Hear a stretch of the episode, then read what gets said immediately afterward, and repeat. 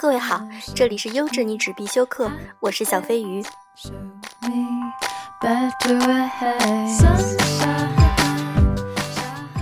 国庆长假已经过去大半，大家有没有在国庆里有一场精彩的旅行呢？我们知道，旅行的过程是一个自然而然磨练性格、培养技能的过程，既有启发性，又有赋予教育性。经常旅行的人在旅途中学会了有些技能，也因此在生活中更有可取得成功的可能性。今天我想和大家分享一篇文章：为什么经常旅行的人更有可能成功？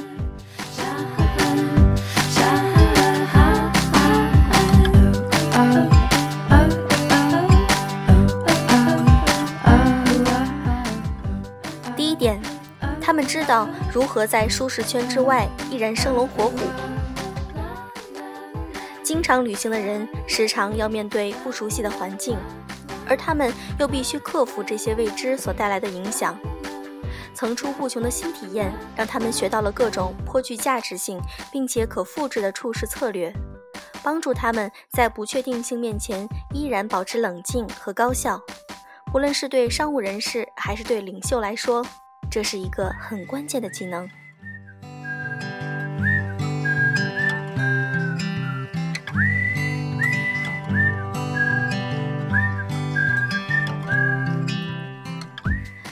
第二点，他们拥抱改变。旅行者们喜欢新鲜事，持续被新奇事物围绕的他们，体会不到什么叫无聊，同时也学会了如何专注。如此这般的思维方式，往往能够激发创新意识和创造力。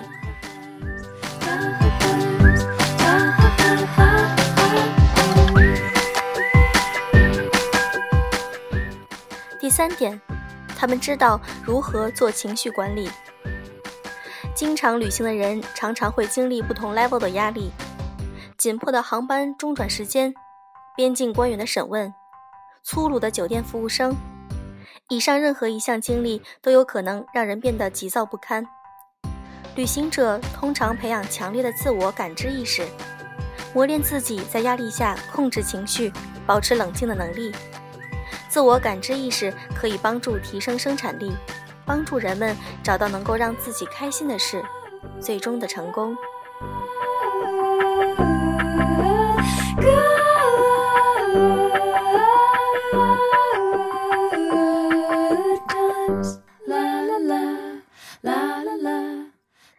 四点，他们不强求自己永远掌控现状。旅行者们一路上都需要来自他人的帮助。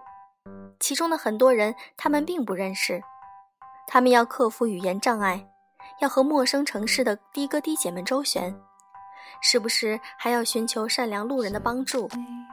他们深知自己无法永远掌握现状，这点非常有利于建立新的关系。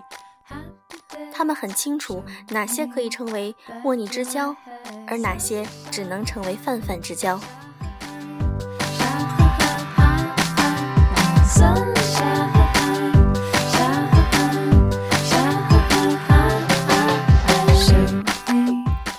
第五点，他们更能发现并把握机会。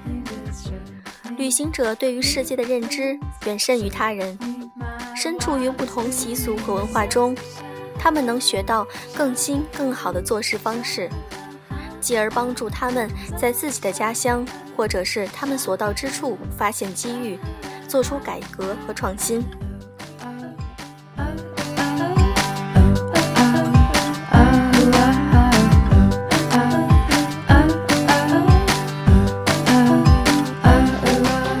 第六点，他们懂得去协商。旅行者通常要通过协商避免自己被占便宜。如果你要得到自己想要和需要的东西，又不想显得特别扭捏，或者是穷凶极恶。那么，良好的协商技巧是必备的。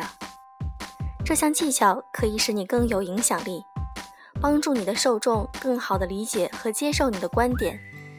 这无论是在商业还是领导力方面都很适用。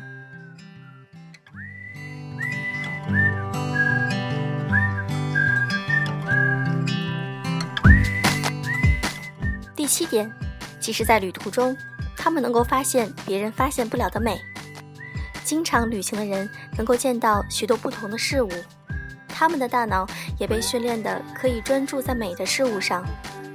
持续经历的新鲜事，保持了大脑思维和视野的敏锐性。他们可以从他人的眼中、凡事中发掘出不凡之美。这项技能往往属于伟大的摄影师、诗人，他们浇灌着灵感诞生的土壤。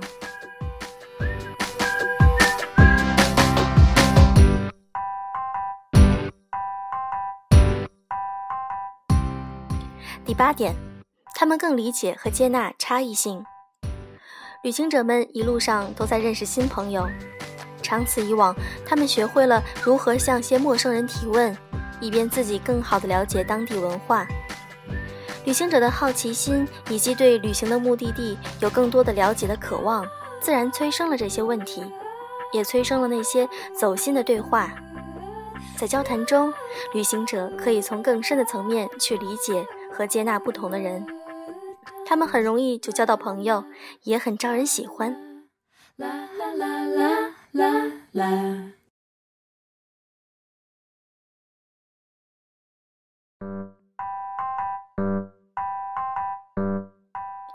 第九点，他们明白倾听的重要性，这是一项困扰许多人的生活必备技能。学会专注和倾听，对于在生活中能否取得成功非常重要。获得成功与建立良好的关系网密不可分。理解别人，才能与他们建立稳固的关系。经常旅行的人知道，想要获得深度理解，必须要细心聆听。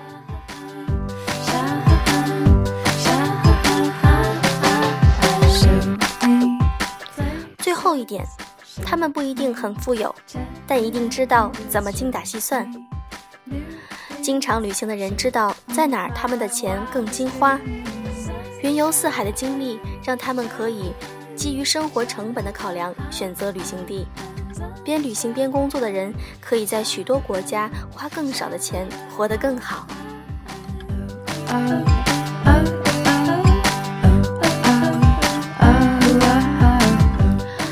所以，小飞鱼其实一直非常支持在读大学或是读研究生的朋友们能够有一个属于自己的间隔年。在间隔年里，你可以去选择去一个你想向往的国家，比如说新西兰、美国、澳洲、加拿大这些发达国家，你可以去感受一下边打工边旅行的这种畅快的体验。所以呢，小飞鱼希望大家在今后的旅行中能够拥有非常愉悦的一种个人的人生经历的体验。祝大家晚安。